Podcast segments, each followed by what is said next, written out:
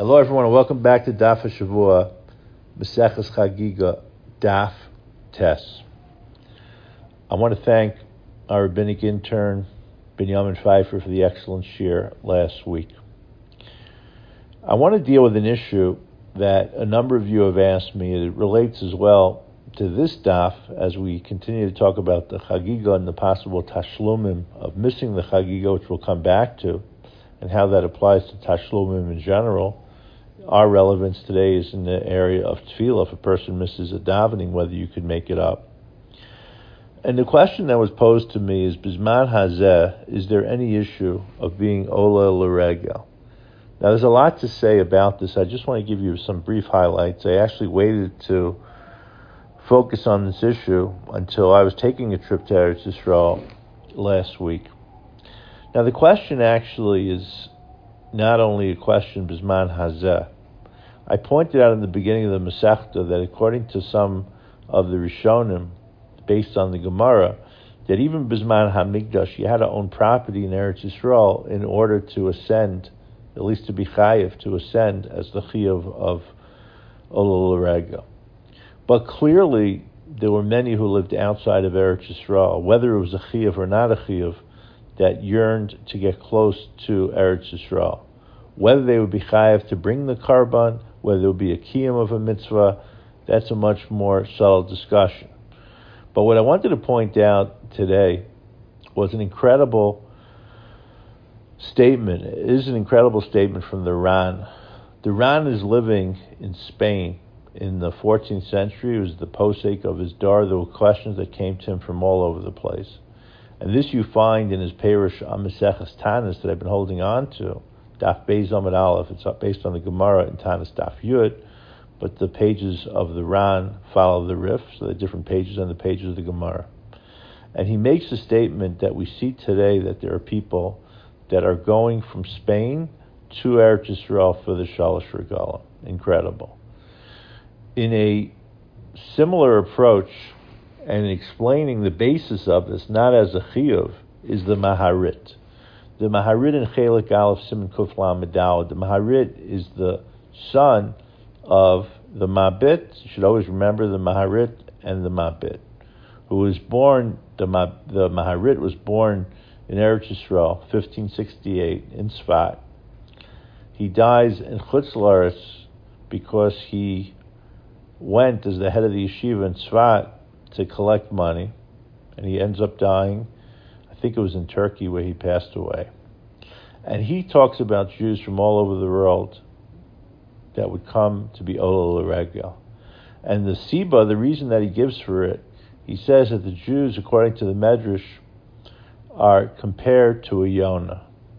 And apparently a Yonah, Afal pi shemrachekes eno shocheches kina. Yonah never forgets his home always returns to his home. Kach Yisrael afal enam shochin as kinehem, and that's why we desire and yearn, especially during the Shalosh Regalim, to be in Eretz Yisrael.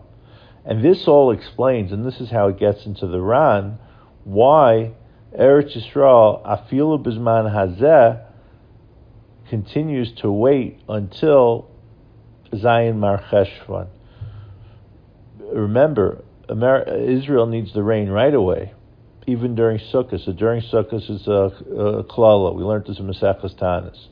But right after Sukkot, it needs the rain. But the, originally, because of those from Chutz that came, and they had to reach the far reaches of Nahar Pras, the request for rain was delayed 14 days.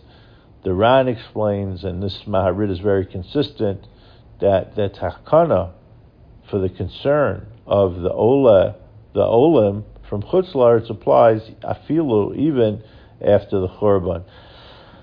This discussion actually finds its way into a tshuva of Ramosha. Again, we don't have time now for the entire discussion, and I think I will be giving a shir at some point, maybe Pesach time, on this whole topic. Shelos Tshuvas Igros Moshe Yerdeh Chelik Imel Simon Kuf Chaf Beis.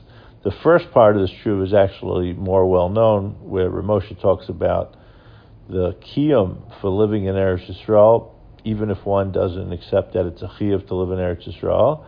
And then he talks about that being Ola L'Regel B'Zman Hazeh is not a chiyuv.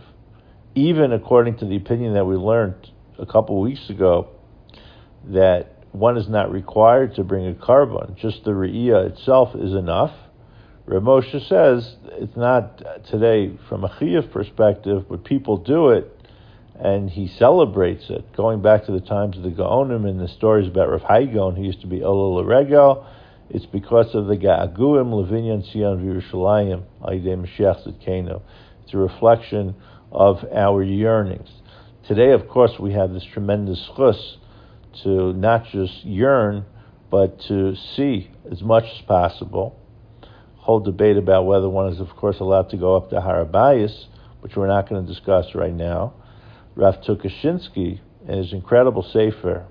We quoted from Rav Tukachinsky a lot when it came to Hilchos Avelis, but in his incredible Sefer about Eretz Yisrael, he talks about even before we had access to Yerushalayim, there were people that would go into the surrounding areas overlooking Yerushalayim, especially during the Shalosh Regalim, just to gain the spiritual access to the Makam HaMikdash. And there you could look into the Sefer Rav Tukachinsky, Ir HaKodesh HaMikdash, Chelik Gimel, Perik Yud Zayin. Very beautiful insights there. And we'll continue this discussion as we go through the, the Mishnah discusses the tashlumim that's possible, the makeup that's possible for a korban chagiga throughout the chag, up to and including Shmini Atzeres. So while we treat Shmini Atzeres like a separate chag, it does not have its own chagiga, but you still could make up the chagiga if missed from the beginning of the chag. Pesach, we have the entire Pesach to bring it. Shavuos, we actually have the days after of Shavuos as well. But I want to bring this halacha lamasa. The pasuk that's quoted is that although tashlumim is a possibility, there is a certain point where tashlumim is no longer possible, where you can make it up. And then you enter Koheles Perak Aleph Pasuk Tesvav of Ma'uvas Lo Yuchal Liskon. The Chesron Lo Yuchal Lehimanos. That a twisted thing can no longer be made right. Now in the Mishnah, Reb Shimon ben Yochai mentions that this application, before we come back to Tefillah, relates to Talmud Torah. A Talmud Chacham HaParish Min Torah. I believe what Rabbi Shimon Yochai is pointing out here is that while tefillah is something that could be made up, and we do have the concept of tshuva regarding other mitzvahs, but when it comes to Talmud Torah, although one could do tshuva for not learning Torah, like we could do for any other mitzvah, the lost possibility can never be recaptured. Those moments of Torah that were lost can never be recaptured. So not everything will fall under the realm of tashlum and possibility. What I would say to qualify this very dramatic statement, if my interpretation is correct, is a Mishnah that we have in Pirkei Avos. And the Mishnah in Pirkei Avos, when it tells us how Rabbi Yochanan ben Zakkai had five Talmidim, and he was Mona Shivchan, and when it came to Rabbi Lezer ben Horkinus that he was a bar suj, you know, that he was a uh, like a cistern pot vessel that wouldn't lose a tipa. Part of it, of course, is a reflection of his brilliance, but we know that Rabbi Lezer ben Horkinus did not grow up what we would call today in a home that was promoting Talmud Torah. And therefore, he was driven, if you look at the different agaditas about his life, to learn Torah. And sometimes we see that someone who missed years of Talmud Torah is driven by the moments that he or she still has left to live a life of observance and to live a life of Talmud Torah. So it could be that Mu'uvas lo yuchal liskon from a technical perspective would be accurate, but from a qualitative perspective, a person may be able to learn with more intensity. I stressed this idea as recently in Eretz Yisrael to the idea that a lost moment for someone that is learning, especially in the year or two in Eretz Yisrael, can never be recaptured. But I'm talking to them in the month of Teves. They shouldn't regret too much what they haven't done up until this point. Just drive a little bit harder. So sometimes that sense of some guilt, regret, could drive us, if not quantitatively to make up for what we lost, but qualitatively, and maybe even with the intensity, we could make up for some of the quantity as well. The last piece that I want to discuss is how we apply some of these halachos of tashlumim to Bisman Hazeh, not dealing with the Chagiga, but dealing with Tefillah. The Rambam, quoting from our Gemara, from our Mishnah, in Chagiga, Perik Aleph, Halacha Vav, discusses over Halacha, over Haregel, V'lo Chag.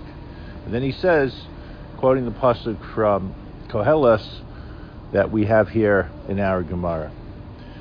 When you look into the Rambam in Hilchos Tefillah, Nesias Kapayim, Perik Gimel Halacha Ches, the Rambam here is discussing a person who misses davening. When you look into the Shulchan Aruch in Simon Kuf Ches, which is one of the places, the main place where this halacha is discussed, so the Shulchan Aruch combines really two different situations where tashlumin, where making up a tefillah would be required. One is this situation where, for whatever reason, as we'll see, a person misses a davening. You really have to do this analysis for every davening, Shachris, Mincha, Musaf, and Mariv, as well as Mishata, a person who makes a mistake. You don't say Mashracham Geshem when you're supposed to say it. You say the wrong thing. You don't say Yalav The Rambam in the halacha gimel ches in the Siyas Kapayim is called Misha Avar Olav Zman Tefillah V'lo Hispalel B'mezid Ein Lo Takana. The Rambam is focusing on what's more parallel to our Gemara, where you over Zman, you already passed the time. And according to what the Rambam is saying over here, which is not only based on our Gemara, but mostly the issue here is based on a Gemara in Brachos, is basically it's too late if it's bemazed. Bemazed means you purposefully decided that you're not davening. Now you also have two other categories, and those categories, when you look into the Shulchan Aruch Kufches, you'll find this in the Rambam as well. But the Shulchan Aruch spells out many of the situations. A person is shikr, they became drunk, and then slept through davening. They fell asleep. They were involved in other things, and other things over here does not necessarily mean a mitzvah, because if a person is involved in a mitzvah the entire time, the person wouldn't have the chiyuv of tefillah. Again, you have to do an analysis. Is it the type of mitzvah that maybe could have been done quickly and then you could get to davening? This is a big discussion. I actually saw this fascinating um, drisha that is on the Tur in Yoreh De'ah in Shin Mem Aleph. And there the discussion, which is quoted by many contemporary poskim, is if a person is osek b'mitzvah, then that would be similar to a person who's in a status of aninus, where the Taz says there's no need for tashlumim, because the mitzvah wasn't really relevant to you at that time. This comes up sometimes in uh, medical shilas. A doctor is involved in, uh, in a surgery. It's not considered to be an ones. He's actually osek b'mitzvah. This is a, very famous psak of Reb Shlomo Zalman Auerbach. The Nishmas Avraham uh, brings this down. But going back to our situations, what's being addressed in this Rambam, as well as in the Shulchan Aruch Kuf Ches, is where a person missed davening either because it was an accident, a shogeg, or an ones. Now, when the Hagos Hamaiminis comments on this Rambam, he quotes the pasuk from Koheles that we have of Ma'uvas Lo Yuchal which is really connected directly back to Chagiga. The question that we have to deal with is how does the Tashlumim play out? There's a Sefer that's very popular in Eretz Israel. You really see this everywhere in Israel. It's just starting to make its way to America. Peninei Halacha by Rev Elazar Melamed and uh, he's a Rosh Hashiva in Har Bracha. There are many, many volumes. I think we ordered from the shul, 18 volumes in Hebrew. There's also a smaller English edition, and there's a whole curriculum for students, especially in the areas of tefillah. I just read recently a review of a, a couple of volumes of his Shutim of Shelos and Shuvos. So he has a fascinating section on Tashlumim in his Hilchos Tefillah he brings down many opinions. It's basically re- relying on the Mishnah Berurah. And he deals with probably what is the most common situation where Tashlumin would be relevant. And that's where a person doesn't daven Marav. And I'll try to explain why Marav is so unique and a great example to learn from. Now, the idea of why Marav is relevant is already addressed in the Gemara Maseches Brachos. The Gemara Maseches Brachos says that after a day of work, a person should make sure to daven Mariv, take in his learning, say Kriya Shema, because once you end up going home and definitely uh, having a meal and taking a little bit of a nap, the cat nap in, turns into uh, waking up the next morning. What he addresses, which is mostly based on the Mishnah Berurah as well as the Pri Megadim, is could you be Yotze your Tashlumim through the Chazar Sashatz of Shachris the next day. What do we mean? The way Tashlumin basically functions is you have to make it up at the next davening. Once you move past the next davening, you can't fix it anymore. There is a concept of having a tefillah and a dava, which the Mishnah Berurah and most poskim today say we don't rely on. It's hard enough to concentrate the first time than to start giving voluntary tefillos that are based on doubt. So the way it works is if you miss Shachris, a person will daven mincha, and then will daven a second Shemona Esrei. The first one being for mincha, the second one being for Shachris. Now there is a question: when exactly should the second Shemona Esrei take place? Rav Malamed's suggestion is that it shouldn't take place until davening is over. It shouldn't be during Chazar Tzashatz. And I believe the theory here, and not all agree, is that the theory here is, as we explained before, based on the Rambam and other Rishonim, Chazar Tzashatz has an independent value. A person shouldn't miss out on that.